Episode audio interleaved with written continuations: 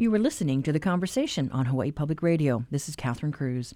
Well, COVID 19 has quickly changed the landscape here on the islands. The number of confirmed cases now at seven, linked to travel. So far, no evidence that it's community spread yet. There have been daily news conferences as things have changed. HPR's Ku'uwehi Hiraishi joins us live. She attended one of those media briefings over the weekend. Good morning. Good morning, Catherine. Yes, over the weekend, uh, tripled in terms of cases, confirmed cases here uh, in Hawaii. I was taking a look at the neighbor islands because I know uh, we had prior to the weekend two Oahu residents, or one Oahu resident uh, and another who had contracted the virus here uh, or on that cruise ship. But this next, so the first neighbor island case came in Friday night on Kauai, where two mainland visitors, an adult couple from Indiana, tested positive for COVID 19. And then a day later, Maui County announced their first case uh, an Air Canada flight attendant who says she may have come into con- close contact with a positive corona case virus while in Germany. Uh, so all three are currently in isolation while health uh, department officials try to backtrack their travel itineraries and alert anyone that may have come into contact uh, along that route. Now, in the case of the couple on Kauai, uh, state health officials tell us the two flew into Maui from the mainland and began experiencing symptoms: cough, fever, trouble breathing. They even visited urgent care clinic uh, on Maui, where one of them tested negative for the flu, uh, but they proceeded to fly to Kauai Hawaii, uh, where they again visited an urgent care clinic there, got prescribed, one of them got prescribed antibiotics, and I think a total of 10 days had passed um, before they had uh, admitted themselves to Wilcox Memorial and, and disclosed that they had come into close, prolonged contact with a positive uh, COVID 19 patient. And so, as we know, this, this virus is virtually invisible, right? There, there are individuals who may have contact, uh, contracted it and not even know. Um, and then there, uh, but in this case, where you know you've come into close contact, prolonged contact with a positive coronavirus uh, virus patient, we asked state epidemiologist Sarah Park whether disclosing that sort of information, if you know, uh, should be mandated sort of at the front end. And here's what she had to say. And it's not always a purposeful non-disclosure or whatever. We don't know actually even what what these two may have, may or may not have been thinking. Maybe they they're sick. They didn't realize. You know, they're on vacation. So you know, the last thing they like is that they got sick while they're here. Now they got to deal with it. So they're just trying to get in, get me some medicine, get out. Uh, but uh, this has left some residents, uh, particularly those on uh, either working in the visitor industry or on these airlines uh, in Kauai, on Kauai and Maui, a bit concerned that they may have had contact. And so, trying to figure out, giving the information that we can to uh, those residents, we've got Kauai District Health Officer Dr. Janet Berreman, who's been tasked with interviewing the couple, this Kauai couple, and explaining the process authorities are taking when it comes to this close contact tracing. We are tracing all of the places that they went. Because they were not feeling well, they were not out and about as much as many visitors are. But most of the contact that we think they had in the community was casual contact, passing people in the store, doing a transaction with a cashier, ordering a meal, and those kinds of short uh, contact are considered casual and do not pose a risk to our community. But some people may have had closer contact. And close contact means being face to face for 10 minutes or more, with separated by less than three feet of distance it sounds very, you know, like these are small details, but that can help a lot of uh, folks out there who are thinking, okay, did I come into contact uh, with these people? And we've sort of um, have the details of their timeline uh, travel itineraries on our website. Uh, but if those, if there is anyone who uh, begins to experience symptoms, I think after figuring out if you had close contact and thinking that you might, uh, kind of pay attention to your body and see if you get those symptoms. If you do, go ahead and contact your your healthcare provider. Uh, yesterday, uh, another press conference, Governor David Ige, you know, this idea of all these cases being travel related. We, uh, when we went to the press conference, he had said, you know, uh, he has no authority to ban travel to the state at this point. That's a federal, uh, that's a federal authority, and, and and that also airport screenings would be ineffective because you've got tens of thousands of people coming through uh, and not sure that would be the best use of resources. But that frustration is something that the mayors on uh, both Maui and Kauai have sort of been trying to deal with. I think early on, the frustration over cruise ships and and whether or not uh, we can ban at the county level them from coming in. Uh, Kauai Mayor Derek Kawakami uh, sort of gave this uh, ahead of his State of the County address, had uh, expressed that frustration uh, to the people of Kauai. I've urged that all incoming cruise ships not disembark passengers while at port. I understand that this will be detrimental for our economy and pose difficulties for our local businesses. However, because we are still learning about this virus that has no cure and no vaccine, we cannot jeopardize the health and safety of our people, especially those in our high risk group. It has been made clear to me that my power as mayor does not allow me the authority to restrict the cruise ship industry, which is frustrating because there is no one better equipped to make decisions about our island home than those that live, work, and call our island home. So, kind of sharing the sentiments of a lot of neighbor islands, I think, in this, uh, trying to figure out this, um, how to deal with COVID 19. I think uh, two days later, the Cruise Line uh, International Association had issued a directive uh, to all cruise uh, ships to take a moratorium over the next uh, 30 days. no coming into port here in Hawaii. So um, that's a the, relief for some, I think. Uh, but the tourism industry, as we know, and you know the economic blow that yes. uh, these ships typically carry thousands of passengers, and so these decisions um, will have a yeah, a long term bearing on the economy. Right. So it's not government uh, blocking these ships coming in. It's the, it's the association, the industry voluntarily saying, okay we're going to hit the pause button. But it does affect a lot of small businesses, folks who would normally rely on that income being dropped in these communities. So it's we're going to feel this. Exactly, and, and on the neighbor islands in, in areas where um, you know uh, there's a higher dependence, a, a larger dependence on uh, the tourism industry for those jobs, for that money coming in. Uh, I think that's something that we're going to be keeping an eye on. Right, and, and there's got to be a balance, right? Because as you get to these smaller islands, smaller uh, medical facilities, fewer resources, maybe fewer respirators. And so, yeah, you just want to be able to make sure that you can take care of your community. And, and the same thing was being echoed, I think, on Maui as well, right? Right. Maui uh, Mayor uh, Mike Victorino had joked that he would go out and, and you know take a surfboard out himself to make sure that the cruise ships weren't coming in. Uh, but they had initially uh, jumped on that 60 day request for a 60 day moratorium. So right now we've got 30 days.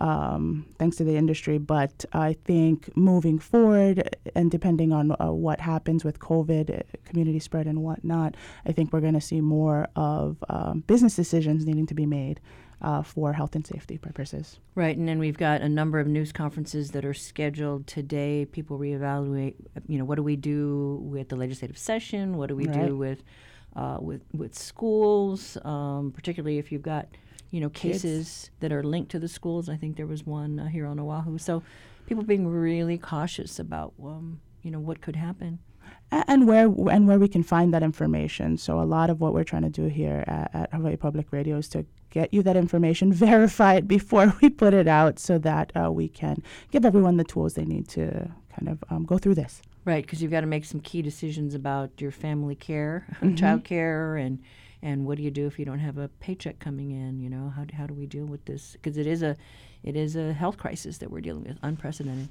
Exactly, and I think we'll we'll be you'll be doing more of that this week as well. And I think uh, everyone is sort of just trying to bear down and figure out what to do next. All right, thanks so much. Thanks. That was HPR's Ku'uwehi Hiraishi talking about the situation uh, on the neighbor islands with COVID nineteen.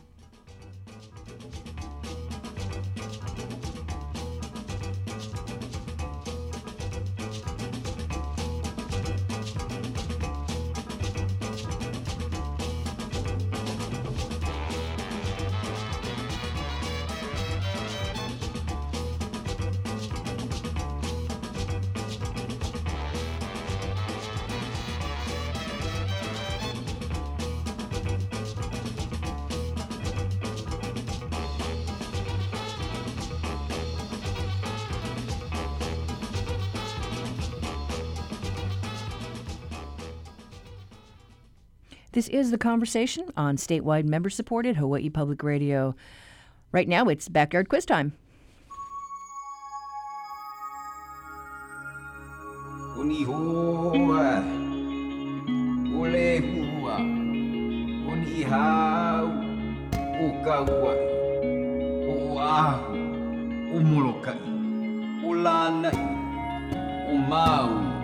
o ka ho'olawe o Hawaii. For today's quiz, we're putting on our hiking boots, applying generous amounts of zinc oxide, and trekking over to the southern tip of the Big Island. Our destination, Papakolea Beach in the Kau district. To get to the beach, you have to hike over two and a half miles through rugged pasture land and then climb down a steep cliff. Be warned, though, that although not too challenging, it will get really hot since there's no cover from the sun. It's said to be well worth the effort because as soon as you hit the beach, one of the first things you'll notice is the olive colored sand. The green sand in this area is made from the continual beating of the waves that have eroded it, that is made of basalt lava rich in olivine, a silicate mineral uh, containing iron and magnesium.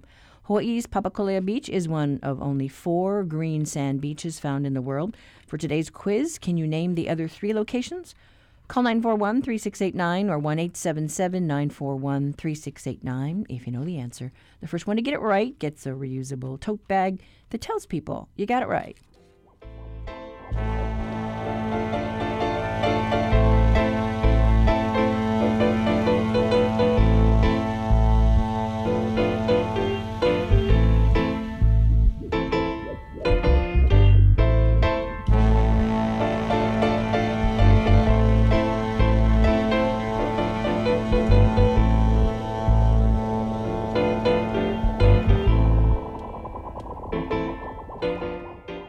Support for the Backyard Quiz comes from Locations, whose realtors and staff proudly support HPR's commitment to sharing stories of Hawaii's people and places. Locations, welcome home.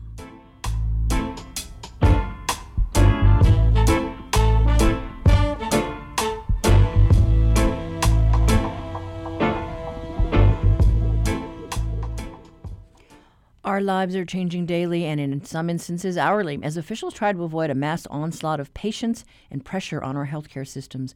We're checking in regularly with the head of the Hawaii Healthcare Association. Hilton Raethel sat down with us last week to talk about how our medical facilities are bracing for this crisis now that a pandemic has been declared by the World Health Organization this is evolving daily, and so there is a lot of information that's coming out. In some ways, the information is overwhelming because it is evolving so quickly. The World Health Organization did declare this a pandemic earlier this week, and then President Trump restricted flights from much of Europe and now we have national basketball teams shutting down their season, uh, sports teams shutting down their season. Disneyland just announced in California that they are shutting down. Conferences are being canceled. I actually was supposed to be in Southern California this week, but that conference got uh, canceled. So there is a very widespread awareness of COVID 19 and its potential impact, and it has is having a huge impact in Hawaii, in the United States, and around the globe. So we're getting member we're getting calls from our members. We're getting calls from all sorts of you know from physicians. We're getting calls from businesses about what is going on, what are best practices. So there there's a lot of questions out there and and sometimes we are you know we don't necessarily have all the answers and so we are going to different sources to get information that we can pass on to our members and help them. So Queens has uh, erected a triage tent. I think it initially it was part of a drill, and the decision's been made to keep it up. You know, just to make sure they're ready if there is an onslaught of patients. You know, there's there's nobody in there now, but obviously, as people drive by, they're seeing this and they're just you know wondering what's up. And so, I think Kaiser tells me that they're talking about it, but no decision's been made. So we just want to be ready in case we need to, you know, act quickly uh, if there are a number of cases that are discovered here in the community. Well, that is correct. And actually, the tent, um, you are correct about Queens, that they had a scheduled tabletop, what we call a tabletop exercise, which is when a group of people get in a room and go through a scenario and they talk about how they would respond to a particular scenario. And obviously, the, the one that that we're uh, focusing on today was a pandemic such as COVID 19.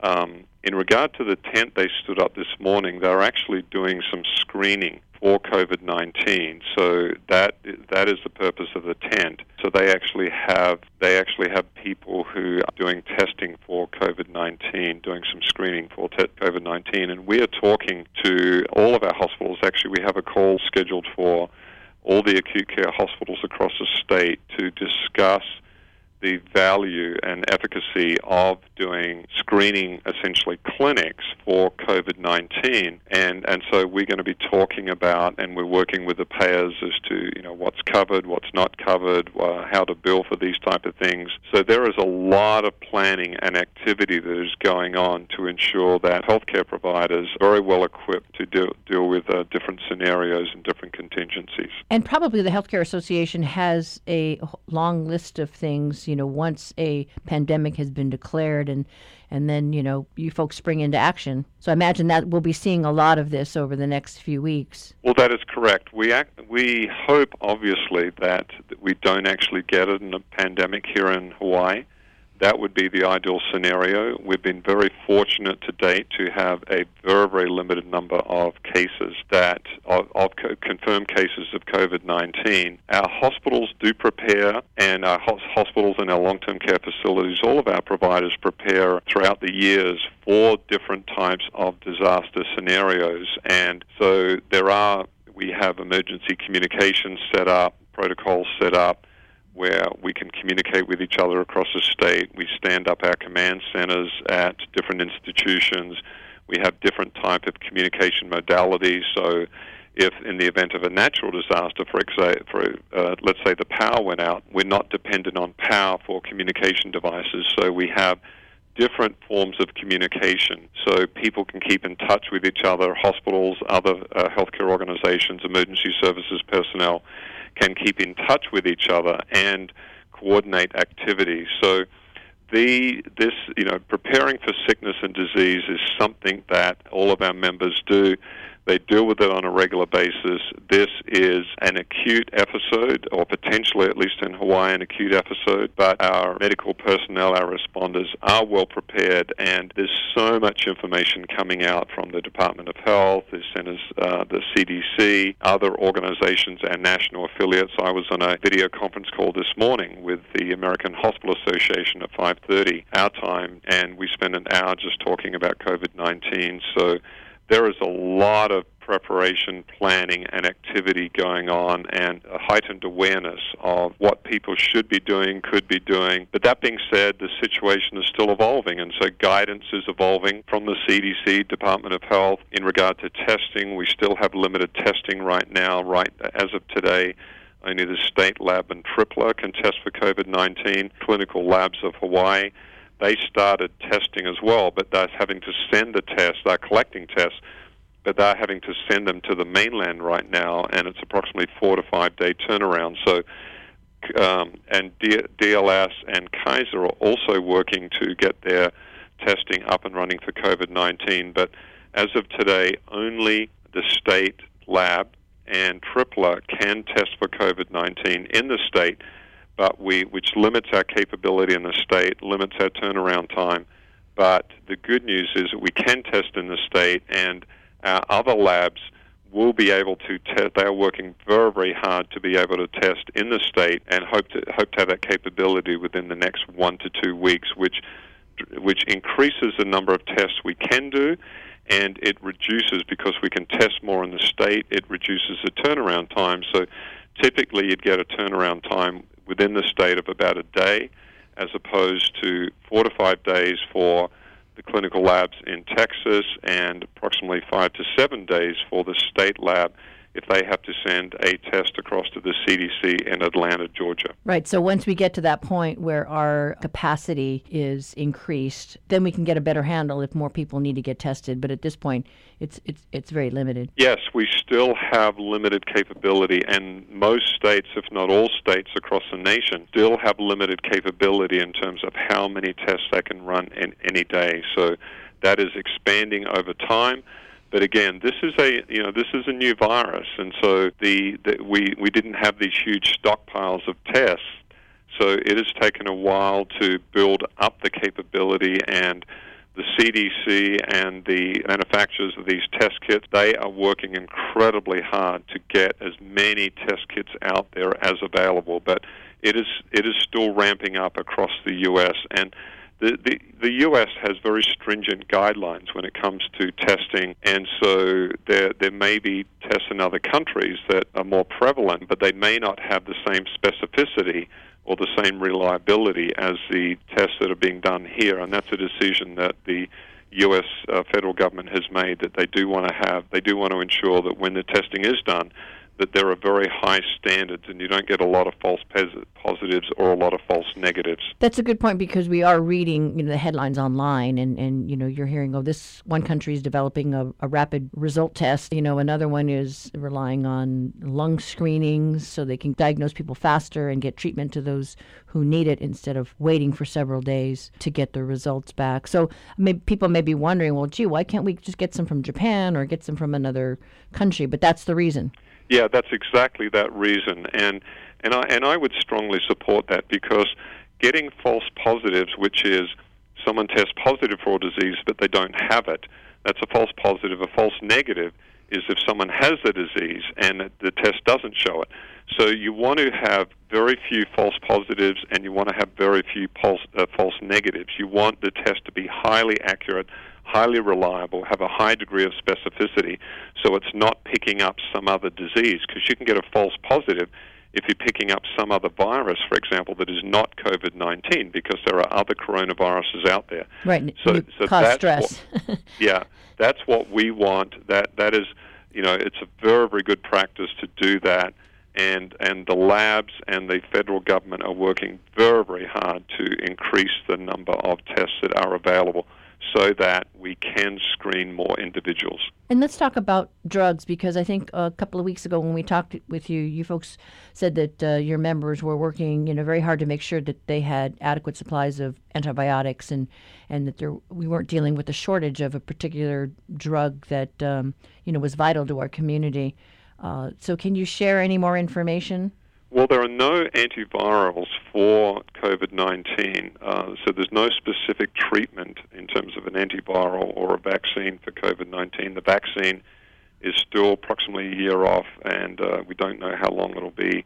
For the antivirals, there are some there are some pharmaceutical manufacturers that are working to develop antivirals treatment for COVID 19. Gilead, for example, one of the major U.S. pharmaceutical developers, does have a medication which they were using for Ebola, which they believe may have benefit for people with COVID 19. But there are no specific, again, antivirals for COVID 19, which means there is no specific treatment for it right now. There are pharmaceutical manufacturers working on it. In general, we have adequate other drugs, but there is no specific treatment for COVID 19 right now. Right. I, I, guess I was just thinking of drugs and the supply chain in China, and a lot of the drugs or ingredients that we need for certain things, you know, comes from that country. There have been a couple of shortages identified by the federal government in terms of specific drugs, but in general, overwhelmingly, we still have, fortunately, most, most almost all of the drugs we need in the U.S. are, are still available. The good news is that in China, the production is starting to ramp back up again because it appears, at least according to the numbers that they're reporting in terms of new infections and new cases, or new cases and, and the death rates are coming coming down, and so China is starting to um, to ramp back up again. Now we don't know how long it will take before they're back into full production. So there still may be some shortages that occur, but there are not widespread drug shortages in the U.S. at this point in time. Okay, so our listeners can be assured of that at this point. That is correct. Yes. Okay. Is there anything else as you uh, reach out to your counterparts uh, in other states and globally. You know, what's the biggie right now? You know, containment is we're not doing that, but we're we're trying our best to kind of I guess limit the spread. We are doing a lot to limit the spread, and, and that's a huge initiative. And as as we've said previously, and as the messaging uh, comes out from many you know, Department of Health or CDC, it's very very important that people practice good hand hygiene, that they do not touch their nose, eyes, or mouth with their hands that uh, that haven't been washed. That they sneeze, you know, they cover their mouth and nose when they sneeze or cough. Uh, those are very, very important things to practice. People are wiping down, um, you know, tabletops and things like that, uh, flat surfaces which is a good practice before you touch them. Um, so there is a lot of the lot that we can do. Um, it's still, if you haven't had a flu vaccine, it's still a good practice to get the flu vaccine because that does help build up immunity, and there's still value because there's still a lot of the flu out there, and um, so there are there are good practices that we can all practice to help spread, help stop the the spread of this disease here in Hawaii. And the concern that folks might have about our more, most fragile in the community, you know, we have seen this past week where there are just stricter controls over who comes and goes, you know, at long-term facilities, skilled nursing homes, that kind of a thing. Uh, and so I imagine we'll be seeing more. That is correct, and that's and that's to protect uh, very fragile residents in Ak- you know, Akapuna in these in these different settings. So many of our members, if not most of them, have been screening visitors already for a while. So what they're asking visitors to do, some of them may be doing temporal screening or, or um, you know, to, to check their temperature, or they they will um, they will be asking them questions. You know, do you have a fever? Do you have a cough? Do you have shortness of breath? Have you traveled to South Korea, Italy, for example? Have you been in contact with someone who um, has been suspected of having or has been confirmed to have COVID 19? So, screening has been going on, patient screening has been going on for a while.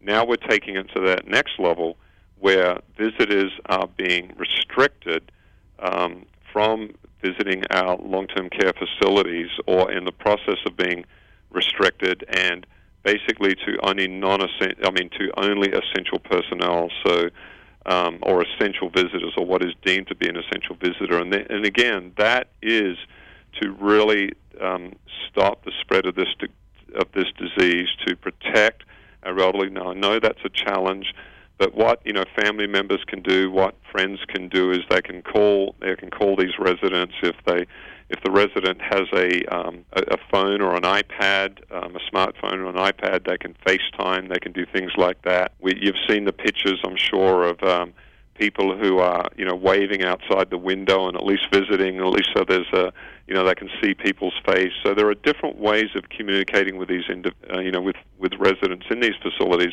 but this is all about protecting them and stopping the spread of the disease because we don't want to have happen in Hawaii. We want to avoid, if at all possible, what's uh, you know what is happening in other states happening here in Hawaii. Right. We don't want to see mandatory quarantines. Uh, everything's voluntary at this point, and, and self quarantine. Well, that is correct, but the the the um, the governor is and the Department of Health they are they are evaluating what is going on. You know, America is a free country, and so in general, so you know, we we the, the government respects the freedom of individuals, but at the same time, we want to have reasonable controls and guidelines and policies to protect the public against the spread of disease. Okay, well, we appreciate your time. And then I don't know if you think it'd be useful just to kind of check back every couple of weeks, just as, as this thing, um, you know, changes. Well, this will be evolving, and so we expect this to be in the news for the next couple of months, probably at least. It's interesting. I just read an article from Modern Healthcare where they have a conference in May, the middle of May, and they just announced this morning that they believe that this will be over by by May. I think the I think the event is on May 19. So that's interesting that modern healthcare believes that this fire, you know, the, at least the worst of this will be over by May 19. So, but it will. The general consensus is that this will be around for a while yet. We will be dealing with this, but what we're all hoping and what we're all working to do, and working very hard to do this, is to stop the spread of this disease here in Hawaii. That was Hilton Raethel of the Hawaii Healthcare Association, which covers hospitals, long term care, and skilled nursing facilities across the state. He's scheduled to speak at a 2 p.m. news conference on a supplemental emergency proclamation expected to be issued by the governor, all prompted by the COVID 19 uh, pandemic.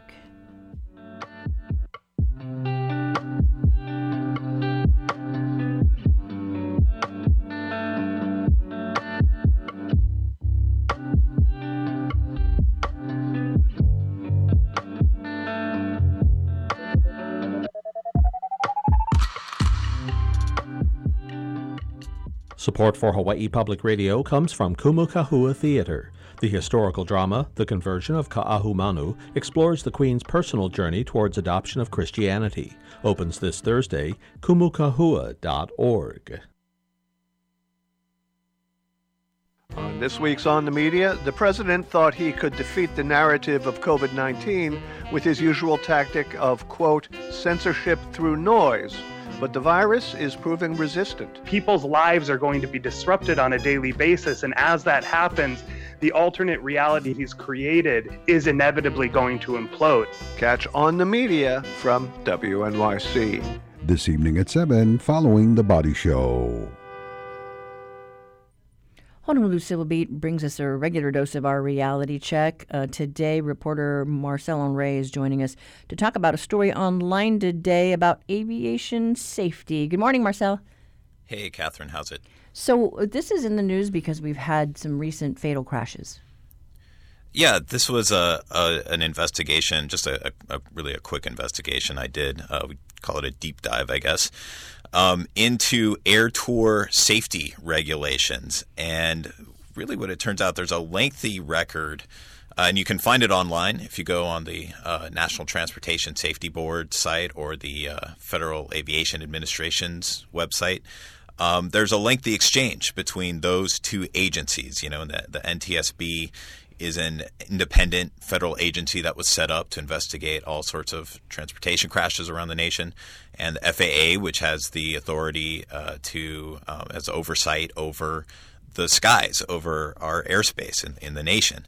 And if you look at this, there's there's really a pattern that emerges over uh, more than 30 years where you see the NTSB constantly pushing for stricter standards specific to air tours, like the helicopter tours and the uh, plane tours that we see and have very much been again in in the news here in Hawaii.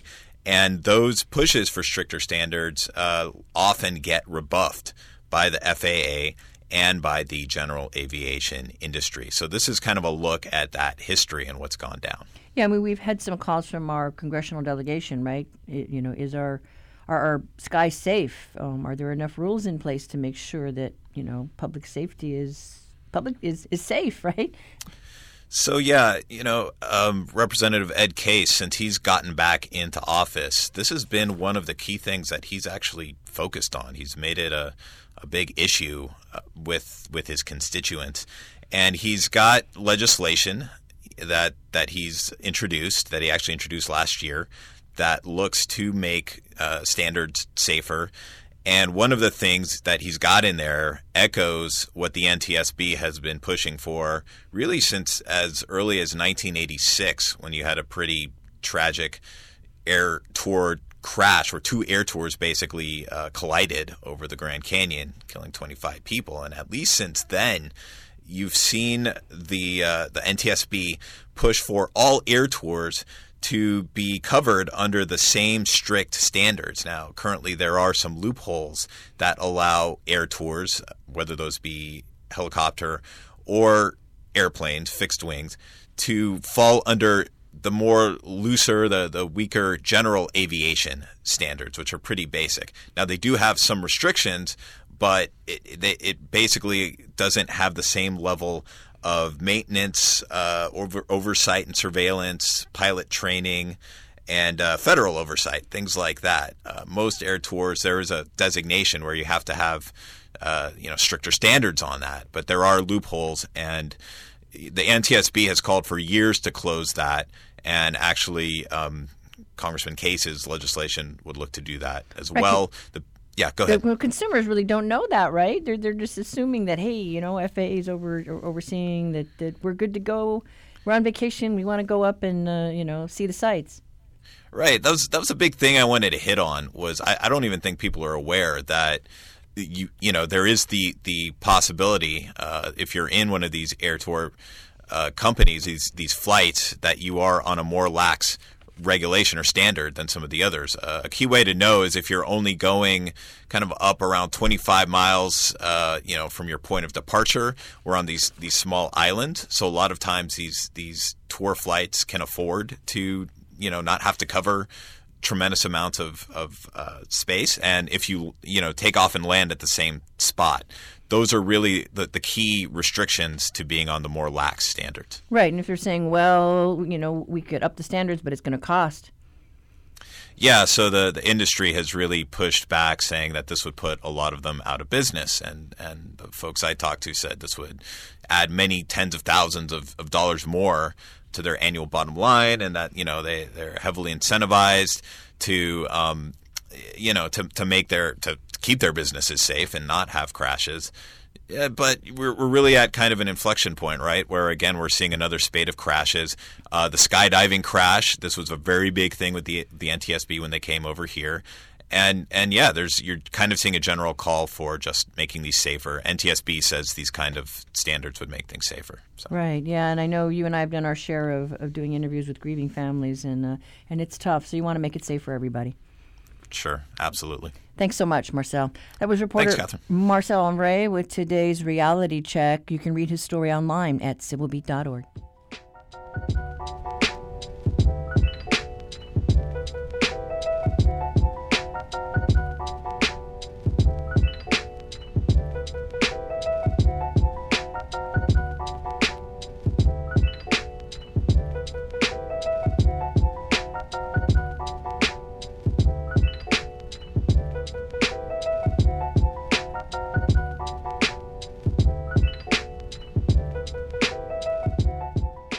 Support for Hawaii Public Radio comes from Manoa Valley Theater, presenting Desperate Measures, a musical comedy based on Shakespeare's Measure for Measure set in the Wild West. Opens this Thursday. ManoaValleyTheater.com. America, are we ready for some swing states? I'm Brian Lehrer from WNYC. Join me and listeners from around the country for a national call in as Ohio, Florida, and new in the swing state category, Arizona, plus the blue state of Illinois, hold their primaries. Call in with your thoughts on the campaigns and the state of our country. Listen and participate. America, are we ready? Starting Tuesday afternoon at 1. This is the conversation on listener supported Hawaii Public Radio. For this week's Stargazer, we hear about a weather related extreme event happening around a planet and a distant star. Here's astronomer Christopher Phillips and HPR's Dave Lawrence with more.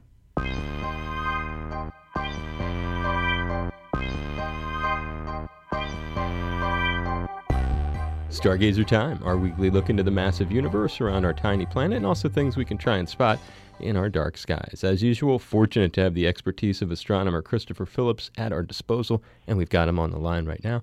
Hey, Chris, welcome back. What do you have this week? Hey, Dave, it's good to be here. So this week, stargazers, a trio of morning planets will grace the skies before dawn. Mars, Jupiter, and Saturn can all be seen from around 3.30 a.m. onwards and will be visible till sunrise. The moon this week is a mere waning crescent and will make for a pleasant sight amongst the evening stars. And this week, as we're going through a lot of extreme events here on Earth, not necessarily weather related, I understand you've got a weather related extreme event to tell us about. Yes, it's a planet around a distant star 390 light years away. And it's somewhat of an extreme planet. And it goes by the catchy name of WASP 76b. It was recently announced that spectroscopic data gathered by astronomers from the Center for Astrobiology in Spain has given us some insight into the weather on that world, and boy, is it weird. And weird can come in a lot of shapes and sizes. What's going on over there? Well, the data suggests that the planet is rich in iron vapor in its atmosphere, which is very different to our own Earth, which of course has water vapor in our atmosphere, which condenses to fall as rain. And can I deduct this is rain made of iron over there? It sure looks that way, and you're probably wondering how on earth that happens. Well, WASP 76b is very hot, and it has one side always facing its star and the other side always facing the dark of space. This extreme heat causes elements like iron to evaporate into the atmosphere. Raining iron. That wouldn't happen on Earth, though, huh? Because it's too cold. Exactly. Now, what's interesting is that this extreme heat also generates high winds, and these winds carry the clouds of iron vapor towards the night side, where they cool, condense, and fall as rain. And try to paint a picture for us, because I'm not imagining it's chunks of iron coming out of the sky. Describe for us what it's actually like. You're absolutely right. It's not like that at all. The iron is in liquid form, so it's essentially rain. And if you could stand the intense heat, you'd find yourself singing in the iron rain if you went for a stroll. Well, a very interesting stargazer and something a little bit lighter during these uh, very serious times. I appreciate it. Christopher Phillips, thank you. You are welcome, Dave. And I'm Dave Lawrence. We will look forward to catching you next week, and you can find Stargazer at hawaiipublicradio.org. Support for Stargazer comes from Ferraro Choi, architects for the Natural Energy Laboratory of Hawaii Authority's Hawaii Gateway Energy Center in Kailua Kona. FerraroChoi.com.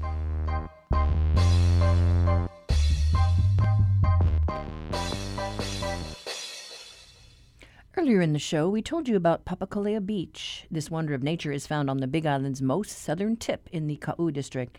Visitors can either view the shoreline from the beach parking lot or um, with a hike over a uh, two and a half mile area to the secluded beach. In order to protect the surrounding land that hosts many culturally significant sites from damage, vehicles are prohibited from driving to Papakolea. The hike isn't hard, but there is no sun cover. Be advised it will get hot, drink a lot of water, and slather on the sunscreen. Green sand is formed by the erosion and concentration of the semi precious stone olivine, originating from the nearby Pu'u Mahana cinder cone. Green sand beaches are rare. The United States is home to a couple, Papakolea Beach on Hawaii Island and Talofofo Beach in Guam. You can also find these olive hued beaches in Norway and the Galapagos Islands. And our winner today, Norika Wada of Honolulu, she tells us she's a rock hound, so she really perked up with today's quiz. That's today's quiz. If you have one, send it to talkback at hawaiipublicradio.org.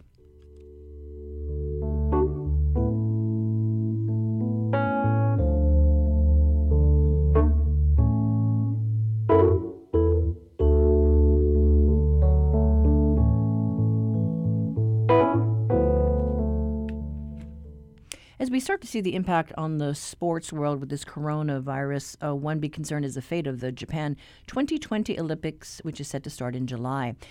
It is to be a showcase for surfing, a sport born here in the islands. Hawaii's John John Florence and Carissa Moore have qualified for the Team USA. Uh, they've been dubbed Aloha Ambassadors, sharing the story of surfing with Aloha. We caught up with Carissa Moore recently at an event put on by the Friends of Kewalos. Now, that surf spot is where she honed her skills as a surf grom. She helped to post a sign at the point. It says Surf with Aloha, and it's a sign that uh, old timers hope will be the first of many across the state. Yes, I was really excited about this Surf with Aloha event here at Kewalo Basin. This is where I grew up surfing and where I still, um, it's still my training grounds. And I feel like this is the people here, they're an extension of my family. And um, I don't know, it's just, it's just a nice night to gather to celebrate this place and to um, educate each other about, you know, surf etiquette and, you know, give back to the future generations.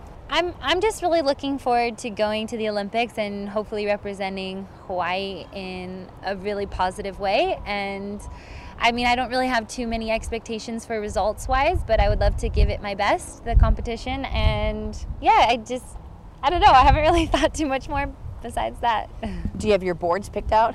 no, not yet.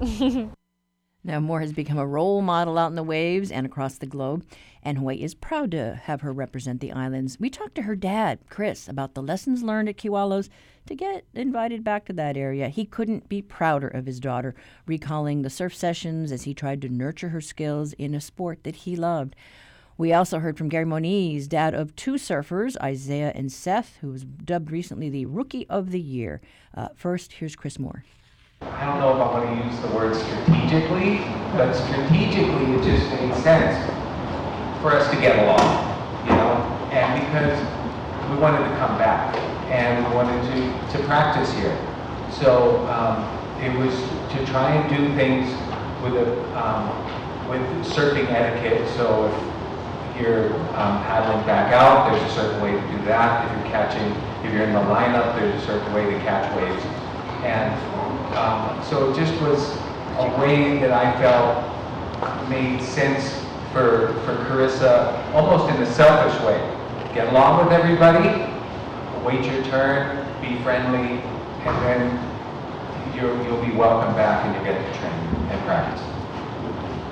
For me, my generation of growing up surfing, it was you either come to the party, you get invited to the luau, or you get sent home. As a child surfing on the South Shore or North Shore, there was a place of respect, and that was from the guy that was a little older than you or the uncles. It was pretty black and white. So you learn really quick the etiquette. The international etiquette goes far with sharing waves, surfing, and earning your spot.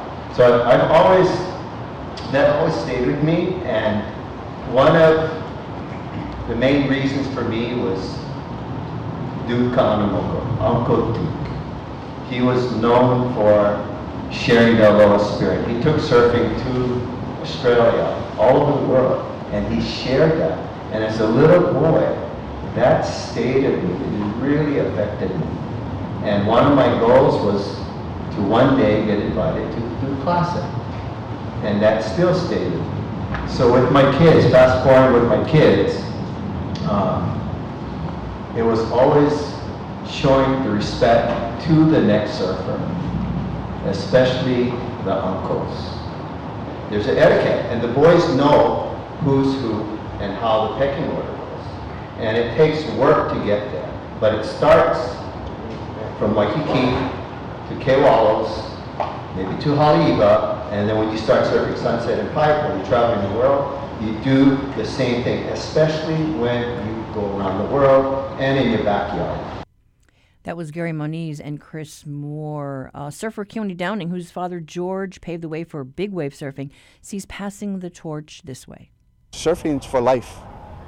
You know, it's it's one sport. Whether you're six years old or 90 years old, you can still do it, and you got to have some love for each other because if we're going to keep getting more and more people, sooner or later we'll reach carry capacity, and if we don't have a law, then who knows what it looks like. The role models have to instill in the, the, the keiki as soon as possible because they need to learn it so they can spread it within their own peer group.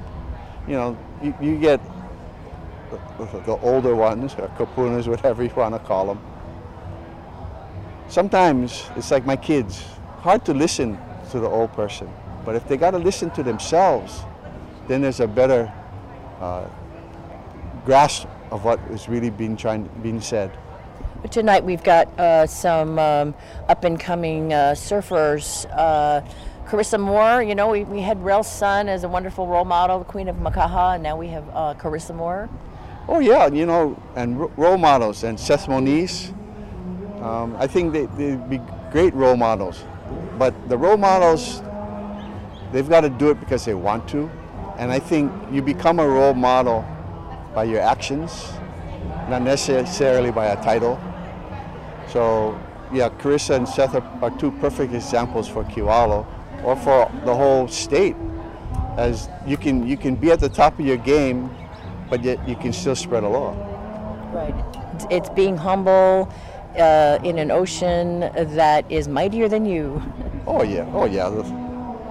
You learn that real quick. I mean, for me, if it wasn't for surfing, I don't know what, what I would have been.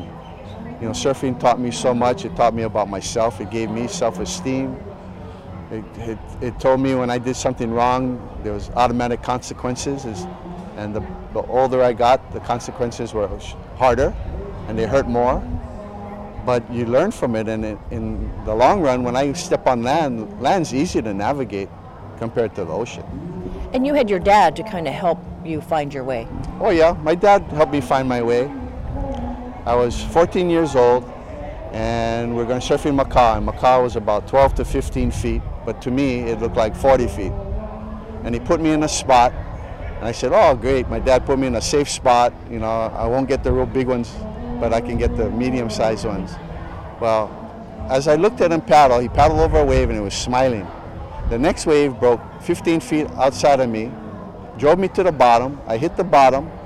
I had to swim in. I was crying. I got to the beach and I wanted no more part of it.